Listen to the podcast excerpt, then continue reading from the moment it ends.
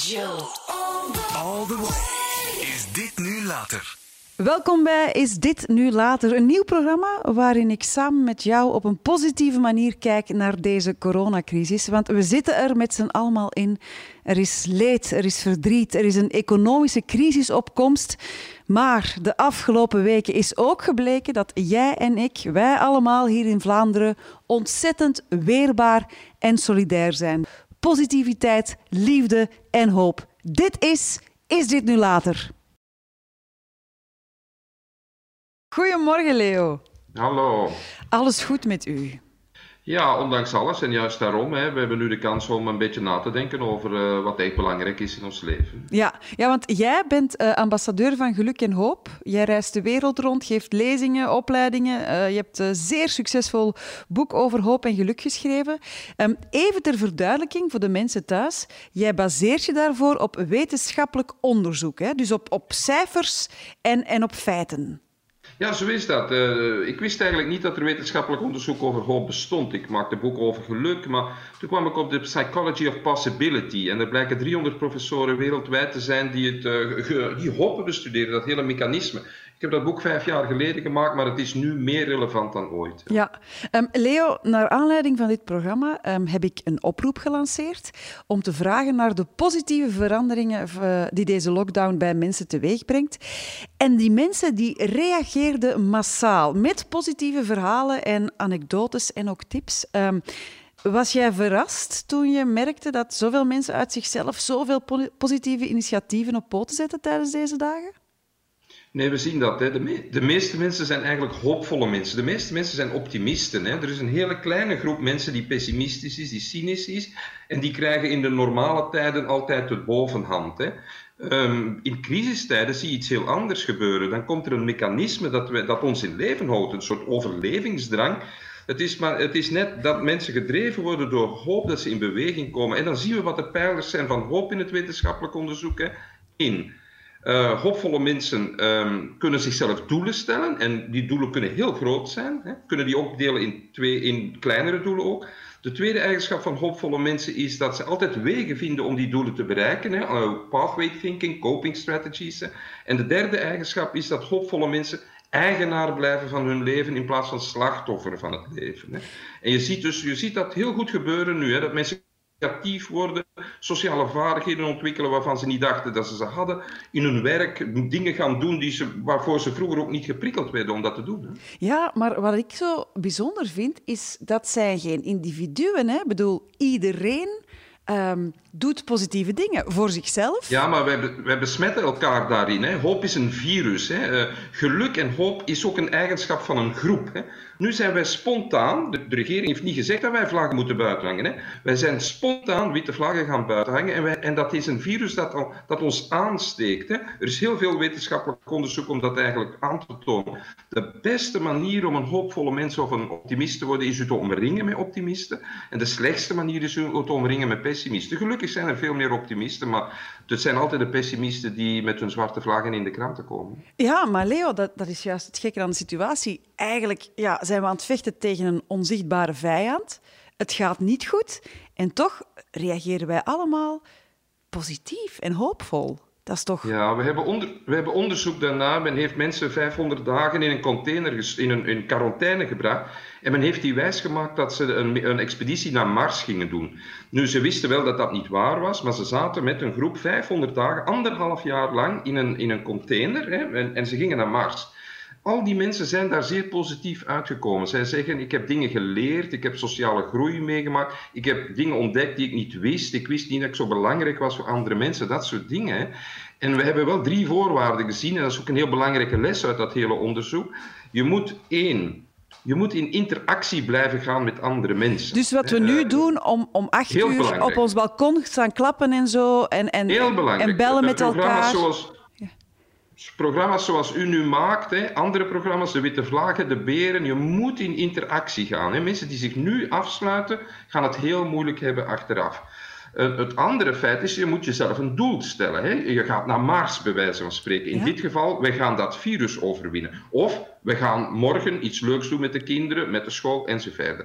En de derde eigenschap, heel belangrijk, hè? je moet in staat zijn om je emotie te delen. Zowel de positieve als de negatieve. Hè? Er zijn mensen die bang zijn, die droef zijn, die, die allerlei verschrikkelijke dingen meemaken. Je moet nu maar een partner verliezen in deze tijd. Hè? Dus die emotie delen, heel belangrijk, heel belangrijk, maar ook de positieve dingen delen. Hè? Zo positief en de negatieve. Als we aan die drie voorwaarden voldoen, kunnen we uit dat Mars-experiment heel veel leren. In interactie blijven gaan, emotie blijven delen en grote doelen te stellen en en die opdelen in kleine doelen. Ja.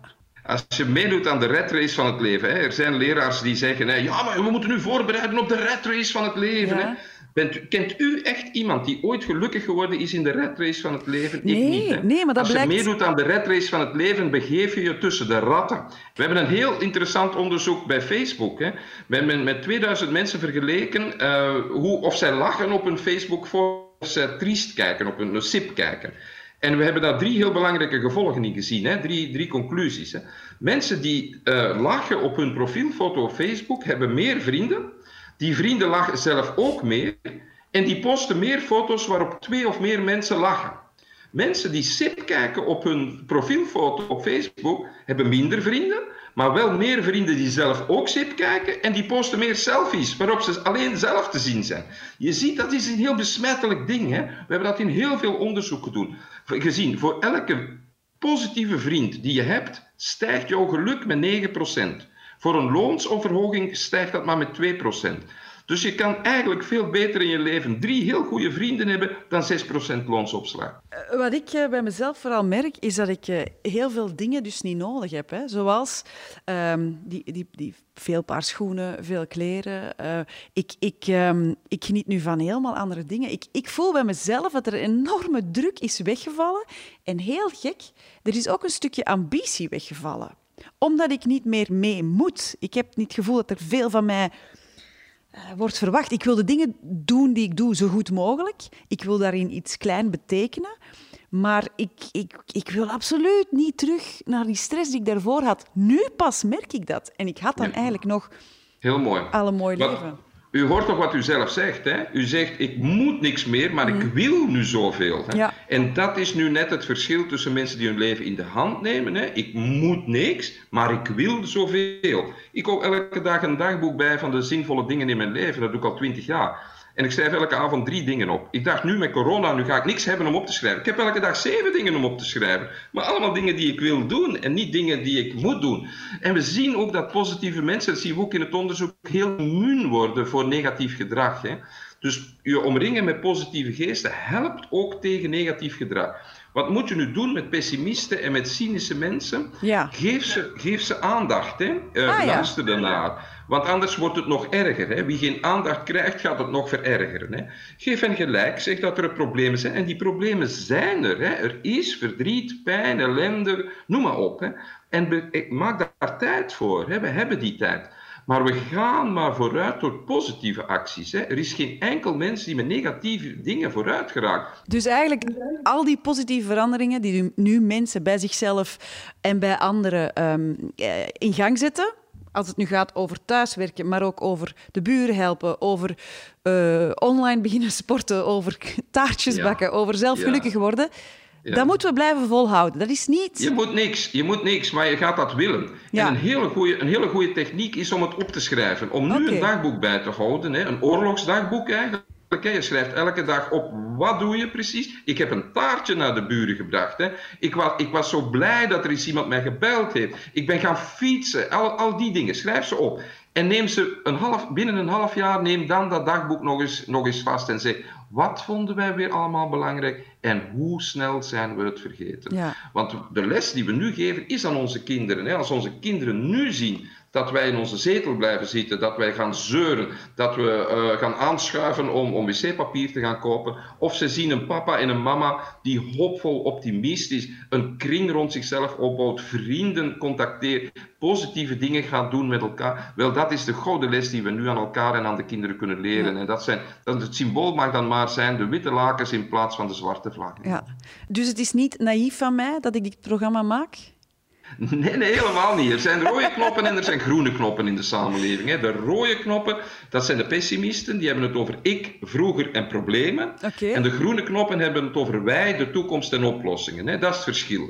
De, eh, de eerste minister in Australië heeft een toespraak gehouden dat de belangrijkste kracht van, van het land vriendelijkheid is. Wel, ik zou eens graag hebben dat onze politici dat ook zeggen. Het gaat over de Kind Act, het, het, het warme contact met mensen. En dat is absoluut veel belangrijker dan ons 24ste paar schoenen of de nieuwste iPhone. Hè. Wat ben je met die iPhone? Hè? We zaten op restaurant allemaal naar dat toestel te kijken en niet naar elkaar. Wel, die mensen die dat allemaal gedaan hebben, die krijgen hun zin. Hè? Ze kunnen de hele dag op hun toestel zitten nu. En wat mist ze? Het warme contact van mensen. Wij bestaan maar in de ogen van de ander. Oké, dan uh, motiveert dat mij uh, nog meer om uh, door te gaan met dit programma. Ja, dat is mooi, want u bereikt daar heel veel mensen mee en alle mensen uh, gaan dat dan weer doorgeven. Hè? Dankjewel, Leo. En uh, blijf gezond. Dat, ik doe mijn best. En hopelijk een volgende keer in Techt, hè. Dag. Bye, dag Leo. Dag. Dit is nog steeds is dit nu later? Ik had net een heel interessant gesprek met Leo Bormans en hij vertelde dat positiviteit even besmettelijk is als het virus. Dus laten we vooral positieve vibes verspreiden met dit programma. Dat hebben jullie trouwens ook gedaan. Jullie mailden mij enkele tips die we met z'n allen kunnen doen als je daar zin in hebt. Hier zijn ze positieve en inspirerende tips voor jullie. Chino, jij hebt eh, een mailtje gestuurd waarin jij mij vertelde dat jij een oude gewoonte tijdens deze lockdown, een, familiegewoonte, opnieuw hebt um, hernomen. Het is zo, vroeger eigenlijk, ja, had je geen technologie om eigenlijk de kinderen bezig te houden. En overal waar we kwamen, dan waren we altijd aan het origami vouwen. En aan tafel heb je niet gedrukt papier, nee. maar dan deden we dat met de servietten die aan tafel waren. Dus dan maakten wij daar vierkantjes van. Uh, en vouwden wij die eigenlijk. En heel veel restaurants hielden dat ook bij. Dus dat was super tof. En ook als we ergens kwamen, dan, dan maakten wij dat. En dat is eigenlijk en, ook zoiets dat wij... Wat vouwde je dan? Uh, het is dus uh, een kraanvogel. En uh, die staat eigenlijk symbool voor veel zaken, onder andere geluk en gezondheid. En dat is eigenlijk vrij gekend geworden in Japan, omdat ze hebben dat gedaan. Uh, na de Wereldoorlog was er eigenlijk het verhaal van een ziek meisje. En die was elke dag heel veel kraanvogels aan het vouwen. Dus eigenlijk is dat een symboliek geworden van als je er heel veel vouwt, dan verhoogt dat je kans op een gezonde leven of op dat je eigenlijk terug beter wordt. Ja, en, en eigenlijk in deze tijden vond ik dat heel toepasselijk. En uh, ik heb ze nu verstuurd met de post uh, aan collega's en vrienden. Um, Gina, jij stuurde mij een uh, mailtje, mm -hmm. want jij geeft complimenten meer dan ooit tijdens deze lockdown. Ja. Dat werkt aanstekelijk. En als je zelf een compliment gekregen hebt, hoe goed dat je daarbij voelt, en dat je zegt, ah ja, tja, maar dat die dat zegt, ja, ik had dat zelf nog niet zo, zo oh ja, hè? En, en dan, ja, automatisch willen dat dan doorgeven, inderdaad. Dat wil ik volhouden, absoluut. Want het is eerst en vooral voor jezelf zo leuk om te doen. Het kost niks, het is met woorden. En met woorden, dat zijn de mooiste cadeaus als je dat dus echt durft uiten. Je maakt de anderen er ongelooflijk blij mee. En ja, wie weet dat hij, dat hij of zij het dan op haar beurt of zijn beurt uh, ook doorgeeft. Dus je creëert daardoor een, een, een wereld vol met positiviteit en het kost eigenlijk geen moeite. Martien, jij hebt echt een positieve tip voor ons. Een makkelijke tip waardoor het leven positief blijft. Ja, ik, um, ik had ergens gelezen al ja, een aantal jaar geleden heb ik uh, een love jar of een positive jar.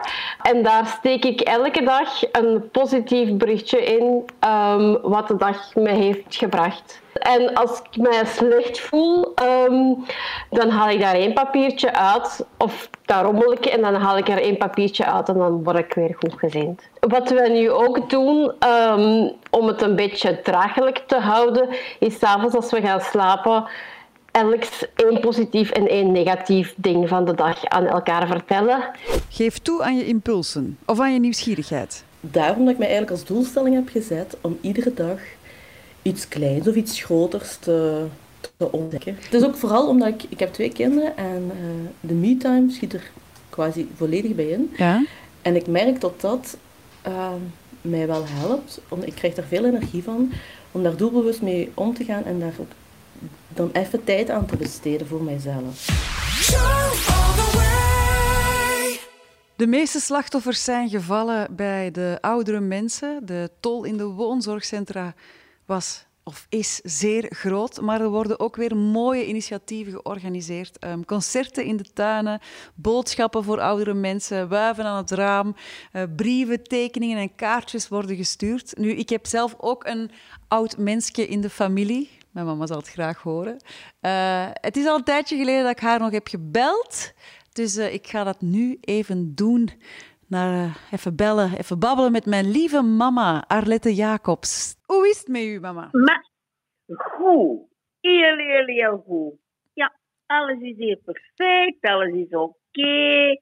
Wij voelen ons nog steeds op vakantie. Ja, want jij woont samen met uw echtgenoot op een mooi appartement in Lier. Ja, en we hebben volledig zicht op de neten. Jij bespioneert de mensen eigenlijk, hè? Tuurlijk, natuurlijk. Dat is juist het leuke vanuit de hoogte. En als ik het niet goed zie, dan pak ik mijn verrekijker. Kan jij vergelijken het begin van de lockdown met de mensen die passeerden en nu? Is er een verschil tussen? Uh, in, uh, wanneer de scholen gesloten waren, waren er heel, heel, heel veel uh, gezinnen en kinderen. En ik heb de indruk dat er nu veel meer joggers zijn. Ook heel veel gezinnen die gaan fietsen. Ja. Heel, de laatste tijd heel veel rollerskates. Allee, de vroegere rolschaatsen. Ja, ja. En ook hoverboard. En uh, ik heb ook al go-karretjes gezien. En ze maken heel veel uh, krijttekeningen op de grond. Zeg je moeder, als je dan al die kinderen ziet, mist je dan je eigen kleinkinderen niet? Ja, ik mis, ik mis die natuurlijk wel een beetje. Maar uh, we, we, we facetimen veel en we babbelen veel. En uh, ik zit nog niet te wenen uit verdriet omdat ze niet op bezoek komen. Nee. Zeg mama, deze programma dat gaat over uh, de positieve veranderingen die de mensen hebben meegemaakt tijdens deze lockdown. Uh, heel veel mensen die joggen met honden. Uh, heel veel oudere koppels uh, die ook gewoon het minder druk is. Dus eigenlijk het positieve is dat u het, gez het gevoel hebt dat het gezin weer een beetje primeert. En wel, dat gevoel heb ik. Ja. Dat, dat, dat er terug een, een gezinsleven komt. Zeg, wat ik hier nog gevonden had, als ik zo aan een gedichtjes was ik wat om te kijken. Ja. En Godfried Bomans die schrijft: ja. De kunst van het leven is thuis te zijn alsof men op vakantie is. Ja, dat vind ik een hele mooie om mee te nemen voor na de lockdown. Ja. Proberen en, thuis te zijn alsof je op vakantie bent. Allee, geniet maar aan uw aperitiefje, want het is ondertussen al uh, zeker 11 uur. Dag! Je luistert naar Is dit nu later? Een programma waarin we focussen op de positieve veranderingen van deze coronacrisis. En positief is ook dat mensen weer brieven schrijven. Ouderwetse brieven. Maar hoe doe je dat nu precies? Wel, daarover bel ik uh, met Guillaume van der Stichelen. Hij was een uh, topman in de reclame en is nu vooral een opiniemaker en ook een auteur. En hij kan ons vertellen wat de kracht is van een goed geschreven brief. Goedemorgen, Guillaume. Hoe is het met u? Zegt u? Hoe is het met jou? Goed. Ja? Goed, ja, ja. Ik zit hier aan de Côte Azur. Ik zie het. Goed, ik heb het uit. Ik, uh, ik hoor bij de, bij de gelukkige mensen die een tuintje hebben. Ja. Dus wij zitten, in, wij zitten in het zonnetje. Wij hebben hier onze dagelijkse gewoonten. Wij maken lange wandelingen. Wij ontdekken het vlakbij. Dus, uh, Allemaal heel, positieve veranderingen. Wat, wat, ons betreft, wat ons betreft wel, ja. ja, ja. En natuurlijk uh, tegelijkertijd heel hard inzitten met de mensen die minder chance hebben, uiteraard. Ja, absoluut. Uh, Guillaume, ik wou u spreken over brieven schrijven. Goeie idee. Wat vinden wij zo bijzonder aan een brief? Uh, wel, ten eerste dat je een brief kunt bijhouden. Hè. Papier is geduldig. Papier is geduldig. Je kunt een brief bijhouden, je kunt die in een, in, in, in een lade steken. En en, en bewaren voor, uh, voor later. Ik was een beetje aan het rommelen op de, op de zolder en En ik heb nog brieven teruggevonden van, eh, van, van vrienden van 40 jaar geleden. Ja, dat heeft toch. Ik denk niet, ik geloof niet dat je e-mails gaat terugvinden van 40 jaar. Mensen sturen weer kaartjes naar elkaar. Ik heb het ook al gedaan. Brieven ook. Maar ja, het is moeilijk, merk ik. Omdat ik... ehm, vroeger schreef ik vaker brieven, maar nu merk ik dat ik het een beetje verleerd ben. In die zin, ja, het is, het is geen WhatsApp, hè. Als je een brief krijgt. eh, ja, ik, ik herinner me in, in, in minder goede omstandigheden dat ik brieven kreeg van heel veel mensen. En dan als die brief met de hand geschreven was, ja, dat, gaf, dat maakte een enorme indruk. Alleen al, ja, die persoon heeft de tijd genomen om die brief te schrijven. Eh, en als je leesbaar wil schrijven met een pen, ja, dat duurt wel lang. Hè. Ja. Dat, is niet, dat is niet gelijk een apotheker en een dokter. Hè. Dus dat, is, dat, is, dat duurt wel lang. Dus daar is tijd in gestoken en daardoor heeft dat allemaal eh, heeft dat zoveel, heeft dat zoveel waarde. Omdat het waarde heeft, grijpen we daar nu terug naartoe. Omdat we, we missen de knuffel, we missen de omhelzing, we missen de aanraking, het contact. We willen toch een, een, een stuk van onszelf eh, geven dat waardevoller is dan een sms'je, alles goed mailen, smiley, smiley, smiley. Je legt het zo uit alsof een brief eigenlijk een heel persoonlijk cadeautje is aan iemand, hè.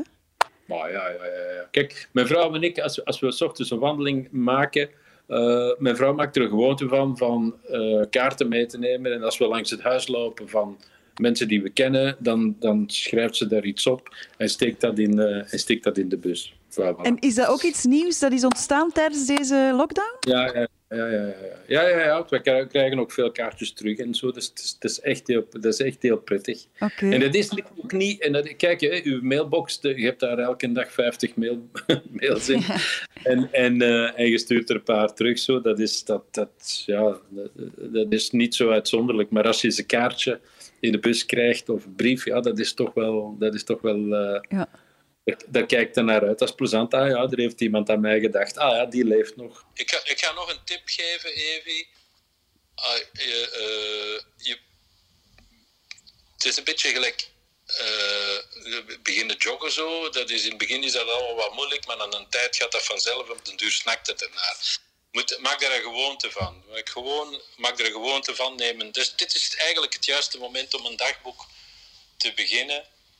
Ik hoor veel mensen zeggen: eh, de- ja, ik ben een dagboek beginnen schrijven en eh, ik ben ervan geschrokken hoe goed dat ik dat kan. Ik kan eigenlijk wel schrijven.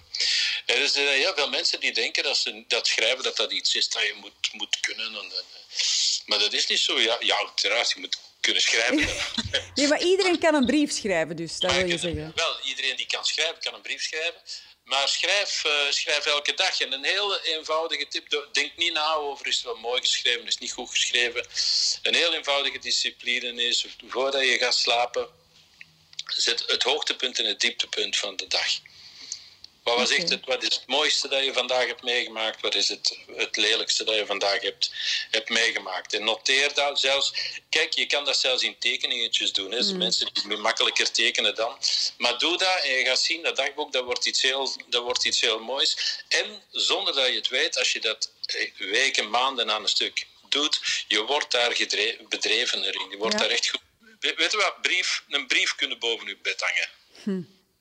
Een sms'je niet. Het was een beetje ingewikkeld, Ja, ehm, maar die brief die komt er. Ik ga dat eens echt doen. Ik ga u een brief sturen. Je hebt mijn adres, hè. ik kijk er heel hard naar uit. Oké, dankjewel Guillaume. Houd u goed en gezond. Dag, Evi, dag. Bye.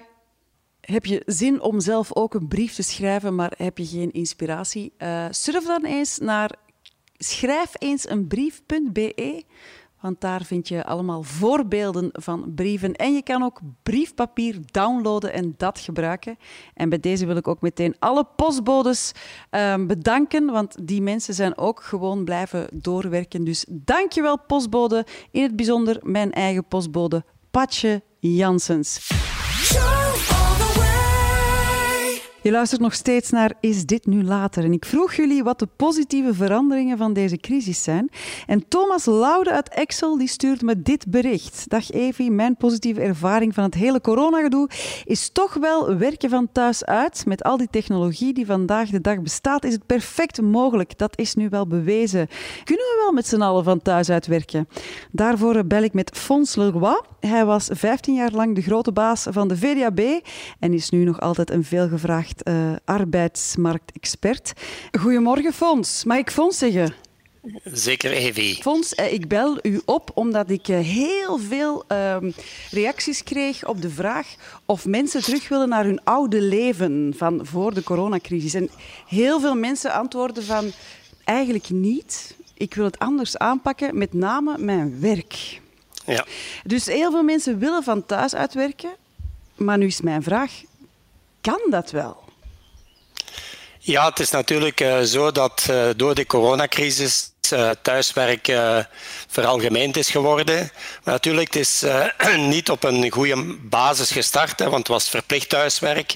Het was niet op vrijwillige basis thuis gaan werken. Het was ook niet in de ideale omstandigheden, want iedereen zit toch met die gezondheidsvraagstukken in zijn hoofd. De kinderen zijn ook thuis, dat is moeilijk om werk en kinderen te combineren.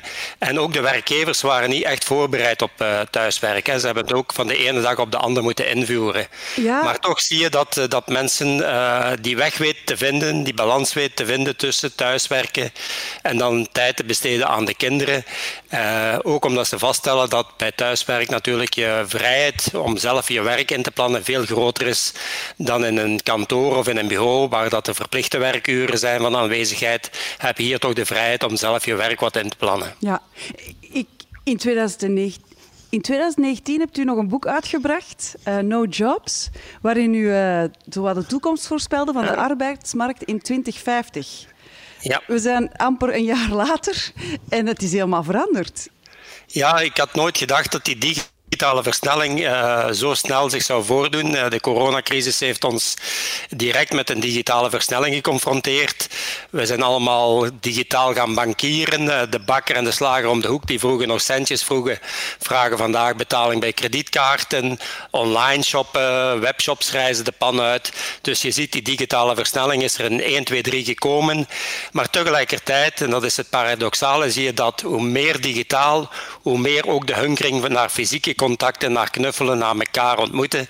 En dus ja, die coronacrisis die is eigenlijk een uitgelezen opportuniteit voor ons om dat evenwicht, dat nieuwe evenwicht te vinden tussen het digitale en het menselijke. En ik denk, ja, we moeten hieruit onthouden dat we ja, dat digitale kunnen gebruiken om ja, vrijer te gaan werken, autonomer te gaan werken, maar tegelijkertijd te combineren met momenten dat we elkaar nog fysiek kunnen ontmoeten, uh, dat we de collega's nog een keer kunnen zien, dat we nog samen eens een pintje kunnen drinken uh, en zo een nieuwe balans uh, kunnen installeren, ook in de wereld van het werk. Dus afstappen van dat dat rigide werk dat Ja. goed georganiseerd is naar meer autonoom werk, waar dat mensen veel gelukkiger in worden.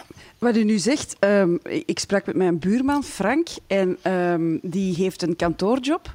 Die werkt nu van thuis uit en die zegt, ik moet nu harder werken dan ooit. Die moet dus nog voor zijn werkdag begint een lijst sturen naar zijn baas met daarop wat hij gaat doen die dag en ook wanneer. Hij zegt, ik ben nog nooit zo hard gecontroleerd geweest en mijn baas verwacht eigenlijk onmogelijke dingen van mij. Je ziet dat wij heel wat bedrijven hebben die nog op een oude lijst werken en waar dat heel veel controle, hiërarchie, taakomschrijvingen, taakverdelingen zijn gebeurd, terwijl thuiswerk eigenlijk een manier is om veel autonomer en vrijer te gaan werken. En in feite moet er veel meer vertrouwen komen tussen de werkgever en de werknemer, uh, met minimale afspraken, hè, zoals ja, wat zijn de prestaties die de werkgever verwacht van de werknemer, hè, wat is de output die verwacht wordt, wat is de bereikbaarheid van de werknemer, want je moet geen 24 uur per 7 op 7 bereikbaar zijn, dan moet je afspraken rondmaken.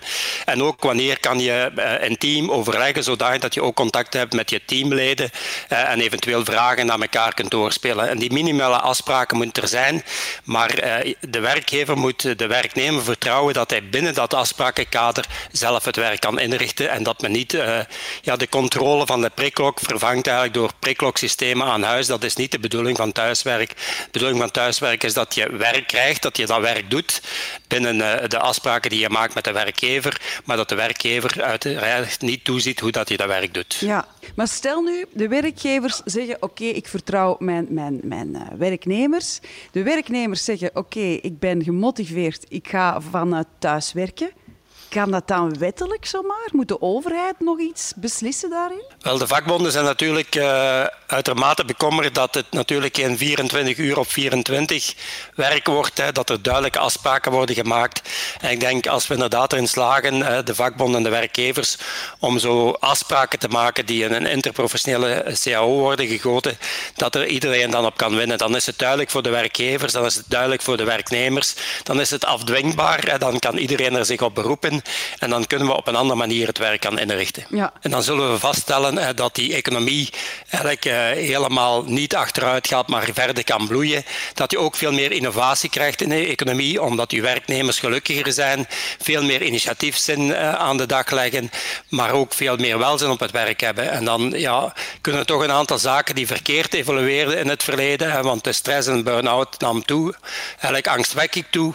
Ja, door dit soort nieuwe vorm van werk te installeren denk ik, kunnen we stress en burn-out uh, reduceren, absenteïsme reduceren.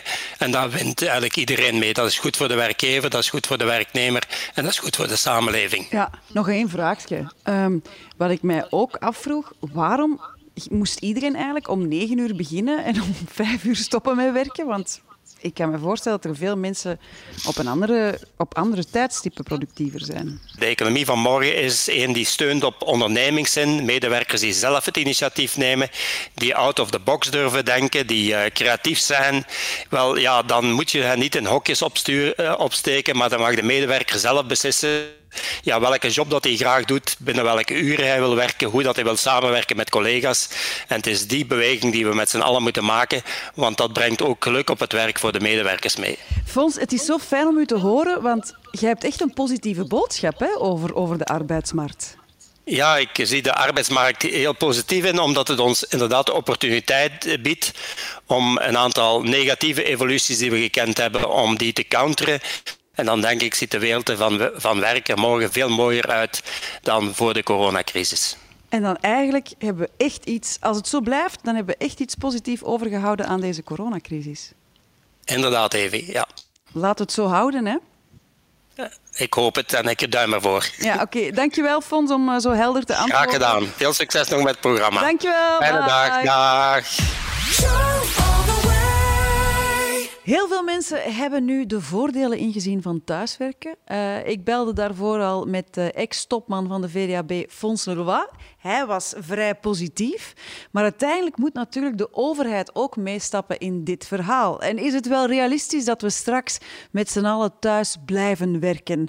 Dus uh, ik dacht, ik bel gewoon met uh, de minister herself, Hilde Krevits, Vlaamse minister van Economie en Werk. Mevrouw Krevits, hoe gaat het met u? Uh, mij persoonlijk gaat het heel goed. Gezondheidsmatig ook. Ah, dat is fijn om te horen.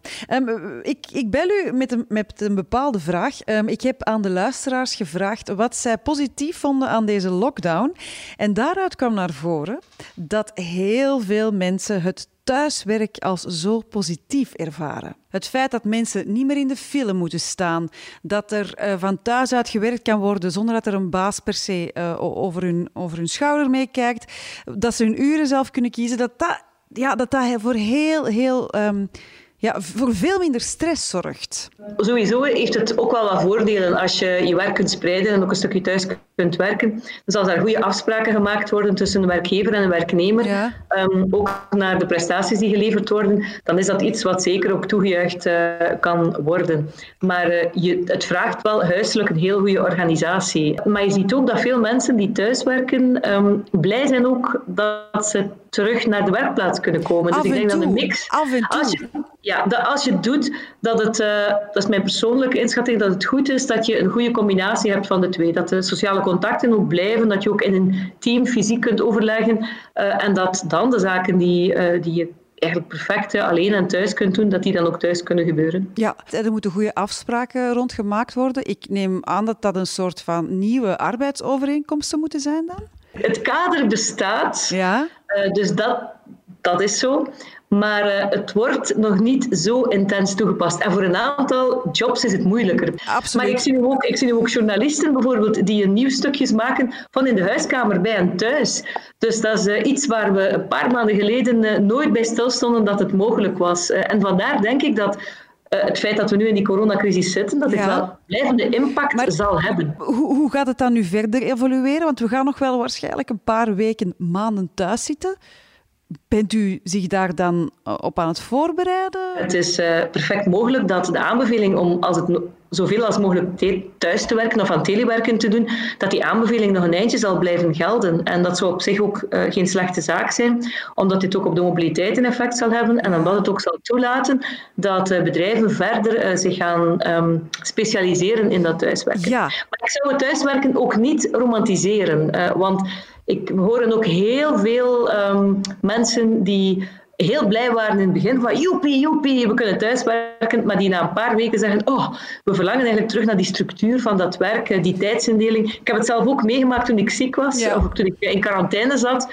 Ehm, het nadeel als je thuis werkt is eh, dat je de neiging hebt om als je wakker wordt aan je werk te beginnen en s'avonds om tien uur ben je er nog mee bezig. Ja. Dus het vraagt echt een heel, heel grote zelfdiscipline om ook in een thuissituatie te zeggen, nu werk ik en nu eh, Ja. ben ik eh, bezig met andere dingen die niet met het werk te maken Daar hebben. ben ik het mee eens, maar je moet toch ook heel veel zelfdiscipline hebben om elke ochtend anderhalf uur in de file te staan om naar je werk te gaan en anderhalf uur terug. Dat is toch ook waar? Daar ben ik het absoluut ook mee eens. Datgene wat, waar we nu mee geconfronteerd worden, dat dit eh, ook werkgevers ehm, goed doet nadenken van op welke manier organiseren we ons in de toekomst en wat doe je beter op één plaats samen en wat kan je ook eh, overlaten aan de verantwoordelijkheid van de werknemers die het dan kunnen doen op, op het momentum eh, Ja. dat ze zelf kiezen. En het is goed dat er een kader is. Wat is de vergoeding die de werknemer krijgt als hij thuis werkt? Ja. eh, bijvoorbeeld, Ehm, hoeveel dagen zullen we dat dan mogelijk maken? Dat je in je bedrijf ook ehm, eh, goed oppast dat je geen grote ongelijkheid hebt. Niet aan werknemer A zegt van, jij mocht altijd thuis werken. En werknemer B, ja, jij moet altijd op het werk zijn. Dus het vraagt een helder kader ook en heldere afspraken over eh, eh, welk werk binnen een bepaalde periode moet afgewerkt zijn. Ik ben zelf vanuit mijn aard een, ehm, een, een fan van werken op, de, op een werkplek. Ik vind dat ook voor de creativiteit heel goed. We hebben nu bijvoorbeeld bij mij op het kabinet heel veel ook digitaal eh, overlegmomenten. Eh, ik mis ehm, het, als je aan, aan het discussiëren bent, de sfeer van de discussie bijvoorbeeld. Eh, zeker als je naar oplossingen wil gaan en je moet dat doen via schermen. Ja, je, voelt, je, je voelt minder goed aan van hoe, hoe, hoe kunnen we nu evolueren. Dus Ja. het, het is niet voor elke job en Nee. voor elke situatie mogelijk. En daar moeten werkgevers natuurlijk ook de kans hebben Ja. Om te kijken eh, of het iets is wat goed kan passen in het bedrijf. Maar ik ben gewoon maar bang dat als ehm, werkgevers niet worden gemotiveerd om, om open te staan voor dat thuiswerken, dat er weer heel veel mensen, omdat, omdat er heel veel werkgevers misschien niet willen, ehm, niet willen vernieuwen. Omdat zij denken, ja, maar ja, ik doe het al 40 jaar zo. Maar eh, nu zitten we aan eh, meer dan 65% van de werkenden die ook eh, grotendeels of toch een stuk van thuis werken.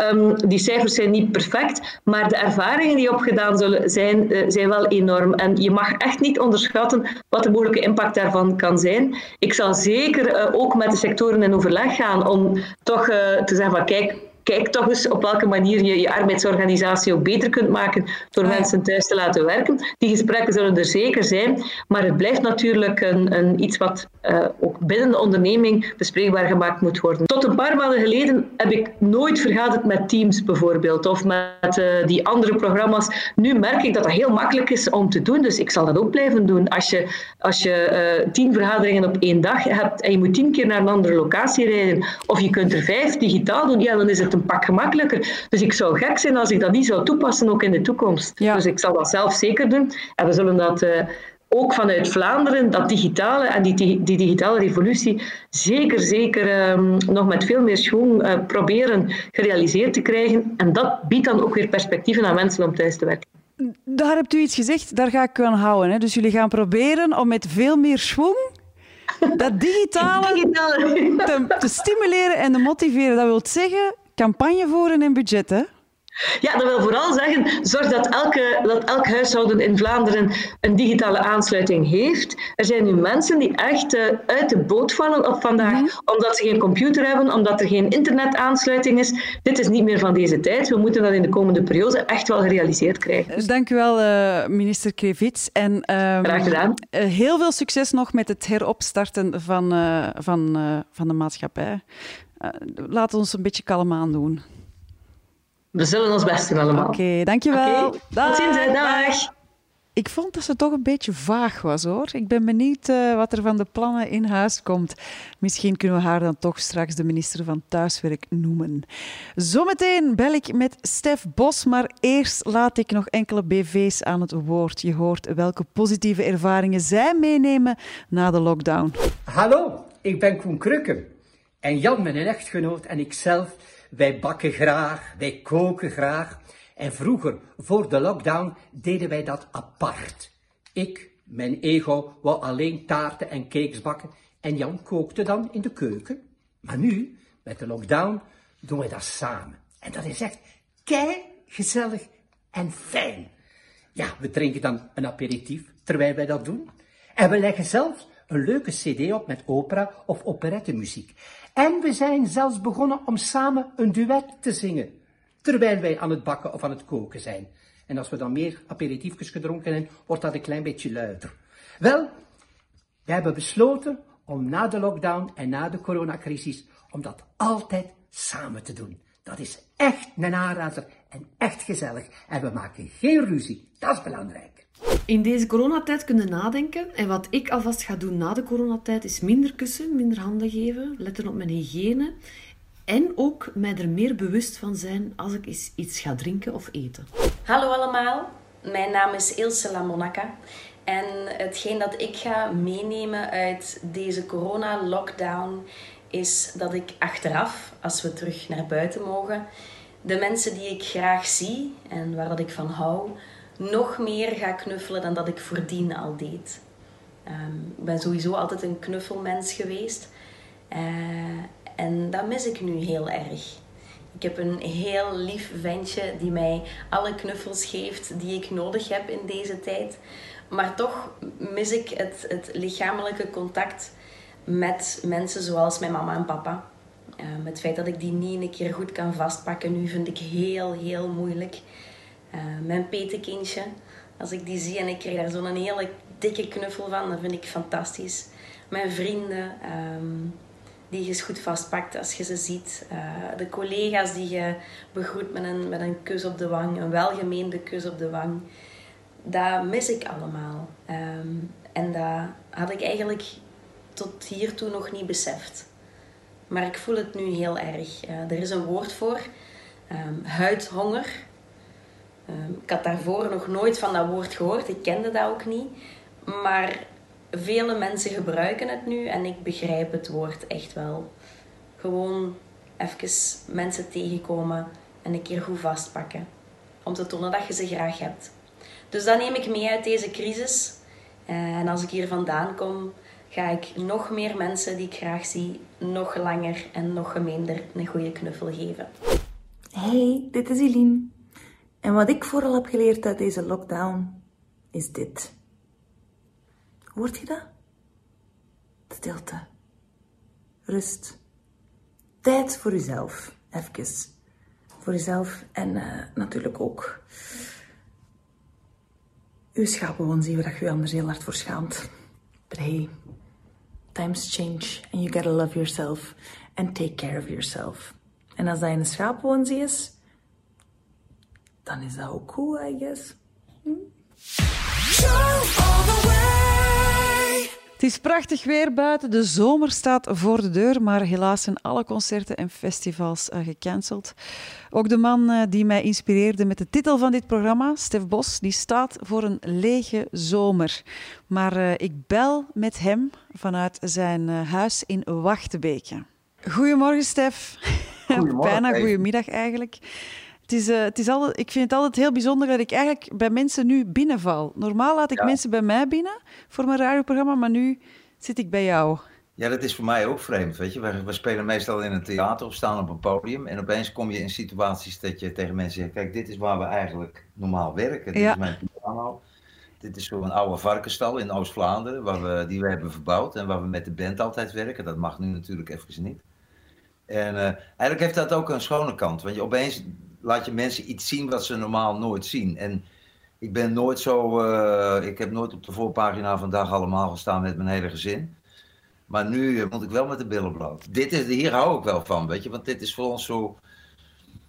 Ja, buiten een, een, een, een podium is dit wel een hele...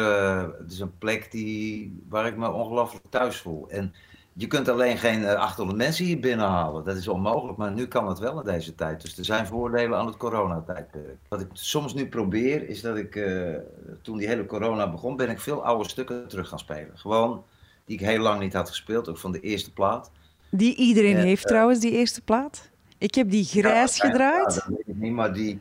ik wou het terug ontdekken, omdat ik denk, ik kan nu wel over de toekomst gaan zitten denken die ongewis is. Laat ik eens Mhm. kijken naar mijn eigen verleden, zo wat ik gedaan heb en wat ik niet gedaan heb, of wat goed en, en niet goed was. En toen ben ik zo voor YouTube gewoon allemaal eh, oude stukken alleen aan de piano op gaan nemen. Eerst in Kaapstad en nu zijn we gelukkig in België. Ja, want je hebt vastgezeten in Kaapstad stad lang. Ja, we zaten daar dubbel lockdown. Eerst Oh. hele land en toen konden wij ook geen kant meer uit. Want wij wilden, moesten eigenlijk gewoon terug, want de kinderen gaan hier ook naar school. En eh, nou ja, voorlopig niet even, maar... ehm, en, maar wij zaten opeens vast, onze tickets werden geannuleerd. Dus toen heb ik via de Belgische ambassade, die hadden repatriëring eh, geregeld. En opeens zitten we, ah, dat was heel maf even, zo twee uur 's middags verzamelen bij een stadion in Kaapstad met 400 Belgen. Hè, die zo allemaal social distance, maar ik kom aan en het eerste is, oh hey, Stef, ik heb nog wat foto. Ja, ja, die moesten verzamelen en wij moesten door medische testen heen, dat duurde zes uur. En dan werden we met een bus, want er, er vliegt niks meer in Zuid-Afrika. Dus dan werden we met een bus naar het, het- de luchthaven gebracht. Daar zaten we daar ongelooflijk alleen in een gigantische luchthaven, alsof je in een soort spookfilm terecht bent gekomen.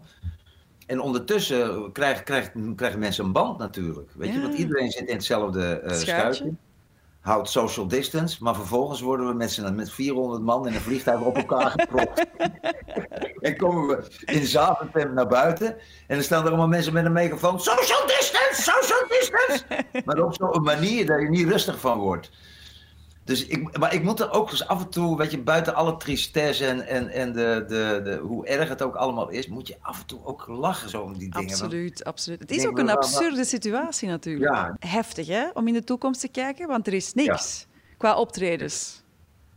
Nee, er is, er is helemaal. eh, ik werd er ook zo'n paar nachten geleden en ik moet eerlijk zeggen, ik ben een hele rustige slaper. Ja. Tot, e- tot, tot ergernis van mijn vrouw val ik direct in slaap als ik in bed lig soms. Weet je, ik kan zo echt direct afschakelen. Heb ik voor het eerst in 30 jaar een slapeloze nacht gehad opeens. Ik hoorde van die uitstel tot 31 augustus en wij beginnen in september. En we hebben alles er al uitgegooid. Weet je? Dus wij speelden denk ik 60 keer eh, tot in juni. Die hebben we eruit gegooid en die heb ik gewoon verplaatst naar volgend jaar. Ik denk gewoon rustig blijven. eh weet je, Dus gewoon naar 2021. Naar 2021. Want we hebben zo'n mooie voorstelling en ik zat te overleggen met de band. Ik zeg, we gaan die volgende voorstelling cancelen en we doen gewoon deze. En die past heel mooi in de tijd. Maar toen zag ik 31 augustus. Ik denk, fuck, weet je, we beginnen begin september te spelen. En ge- gezien hoe de, politiek allemaal ligt, weet je niet goed hoe lang dat gaat duren. Of er dan weer iets bij komt. En toen heb ik even zo een moment gehad van dat ik inderdaad, wat jij heel mooi nu net zei, in het niets sta. En dan de volgende dag ben een optimist, dan aanvaard ik dat en dan denk ik, we maken een plan. Zeg, ehm, ehm, toen je hoorde, want ik heb jou de hoogte gebracht, hè? ik heb jou gemaild, Ja. Ehm, want ik wou jou laten weten dat ik eh, dit programma naar een liedje van jou zou noemen. Wat doet dat eigenlijk? Want ik dacht, straks wil hij het niet dat ik het gebruik. Ik vind het fantastisch dat, dat jij een radioprogramma maakt en die titel gebruikt. Die titel is niet van mij. Mm. Weet je, dat, ik, ik geloof, en dat klinkt een beetje raar misschien, maar de dingen die je verzint, die hangen in de lucht. En ik, ik vang ze toevallig op. Dus als mensen van mij een tekst willen gebruiken, vraag ik nooit auteursrecht aan.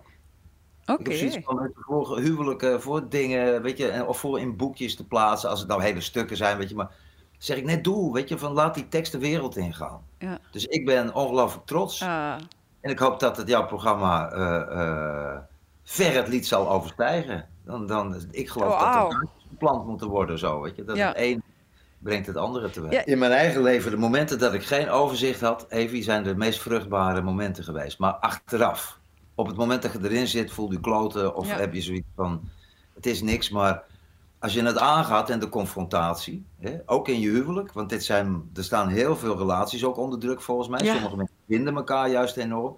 Ik heb net vanochtend homeschooling gedaan. Ik moet met mijn vrouw alle zeilen bijzetten om, want zij is beeldend kunstenaar, om te kijken hoe we die dag indelen. En, eh, Dus je bedoelt en de kinderen lesgeven en zelf creatief Ja. kunnen zijn, bezig Ja. blijven, je beroep uit, uitoefenen, ja. Ja, en, eh, en kunnen wij zitten in een luxe situatie, dat besef ik mij hoor. Maar als je driehoog achter zit in Brussel ergens in Anderlecht. Zonder terras, zonder... eh, ja, dat is heftig, hè? Ja. Dus ik, eh, dat, dat, weet je, we leren ongelooflijk veel hieruit, vind ik. En, en vooral dat ding, dat je wat je had wel eens eh, even los moet laten. Zo. eh. Het gevaarlijke vind ik soms, is die angst die, die ge- gepland is. Ik kan in mijn eigen leven, weet ik dat de momenten dat ik bang was voor iets, dan gebeurde er ook altijd iets. Ja. ja. En angst is een, is een biologisch gezien een goed ding om je, om je scherp te houden. Voor, maar als het zo in je kop gaat zitten, wat nu eigenlijk in de hele massa met ons allemaal gebeurt. Toen ik in Zaventem aankwam, heb ik dingen gezien eh, eh, van mensen die daar opeens een gasboete kregen van 400 euro omdat ze hun dochter afkwamen halen. En de maatregel begrijp ik, maar de manier waarop het gebeurde, de toch een beetje botte manier, voelde ik van hier moeten we niet in doorgaan. Weet je? Nee, maar dat is, dat is wel interessant wat eh, je nu zegt, want ik heb eh, daar straks een gesprek gehad met eh, Leo Bormans. Ja, en die ken hij- ik. die ken je? Die, eh, dat is een, Hoop en liefde, prachtige boeken heb ik allemaal van hem. Ja, ah, oké, goed. Maar hij zei, ehm, niet vergeten, negativiteit is gevaarlijk, maar positiviteit is even besmettelijk Ja, als het virus zelf is. En dat vond ik wel een belangrijke. Dus als mensen, hij zei dat is wetenschappelijk onderzocht, als mensen eh, positief zijn, dan steek je elkaar aan. Hetzelfde met Ja, ja. negativiteit, maar dus laten we vooral focussen op die positiviteit en eh, ons, ons niet eh, door die angst laten leiden. ja. Nee, wat ik denk, het, is, het is al duizenden jaren gezegd, hè, wie, uit angst, wie bang is voor de dood, is bang voor het leven. Voilà, dus wij gaan... Je weet, zet, zet je jezelf gevangen in je eigen kooi zo. Ja. Nu is, het, is dit nu later 2020 en het knalt van de positiviteit aan het einde. Dat is fantastisch. Je gaat het voor ons zo meteen brengen. Absoluut. Exclusief. Ehm, ik, ga jou, ik ga nu al eh, afscheid van jou nemen. Ehm, laten we hopen dat we elkaar ehm, snel eens zien in het echt. Ja. Stel je voor dat ik Als jou dan kan... gebruiken is dit al redelijk echt. Hè? Zo. Dit is al- Dit is al redelijk echt. Gelukkig hebben we dit, hè? Ja, En, en, en wij kunnen gewoon met z'n allen binnenkijken ehm, in jouw eh, repetitielokaal. Dus zet je maar al ehm, klaar. Doe rustig aan. We hebben tijd genoeg. Iedereen heeft tijd genoeg. En dan, ehm, dan speel je straks jouw eh, liedje. ga ik doen. Stef, het gaat je goed. Dank je wel. Bye bye. Dit is het einde van de eerste uitzending van Is Dit Nu Later? Een uitzending die vol zat met positiviteit. Ehm, brieven schrijven, blijf dat vooral doen. Eh, leer kraanvogels vouwen, want die brengen geluk. Ehm, stop een pot vol met positieve boodschapjes. Ehm, werk van thuis uit. En vooral weet dat positiviteit besmettelijker is dan het coronavirus. Dat is wat ik onthoud. En blijf mij vooral ehm, tips sturen. Doe dat via eh, de Joe-site of gewoon via Instagram. En ik eh, neem nu afscheid met een eh, heel bijzonder huiskamerconcertje van Stef Bos. Een nieuwe versie van Is dit nu later? Live vanuit Wachtebeke.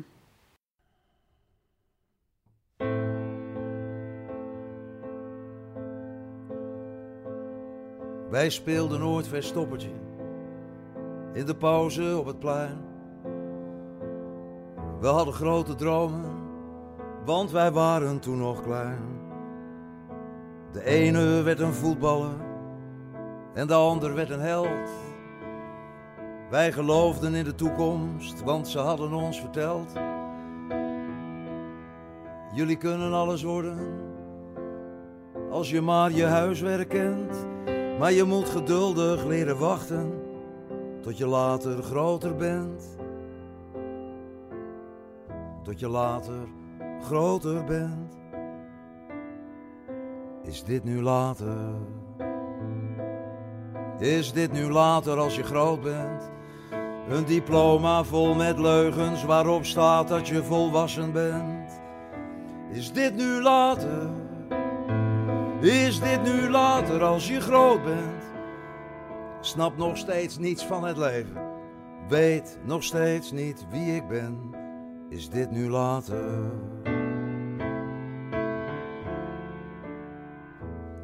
En zie wij spelen nog verstoppertje, maar niet meer op het plein. En de meesten zijn geworden wat ze misschien toen niet wilden zijn. Wij zijn allemaal volwassen en wie niet weg is, is gezien. En ik zou die hele chaos nu toch helder moeten zien, maar ik zie geen hand voor ogen. En het donker maakt mij soms nog altijd bang. Mama, mama, kom. Laat nog één keer het licht aan op de gang. Laat het licht aan op de gang. Is dit nu later? Is dit nu later als je groot bent? Een diploma vol met leugens waarop staat dat je de waarheid kent. Is dit nu later? Is dit nu later als je groot bent? Snap nog steeds niets van het leven, weet nog steeds niet wie ik ben. Is dit nu later?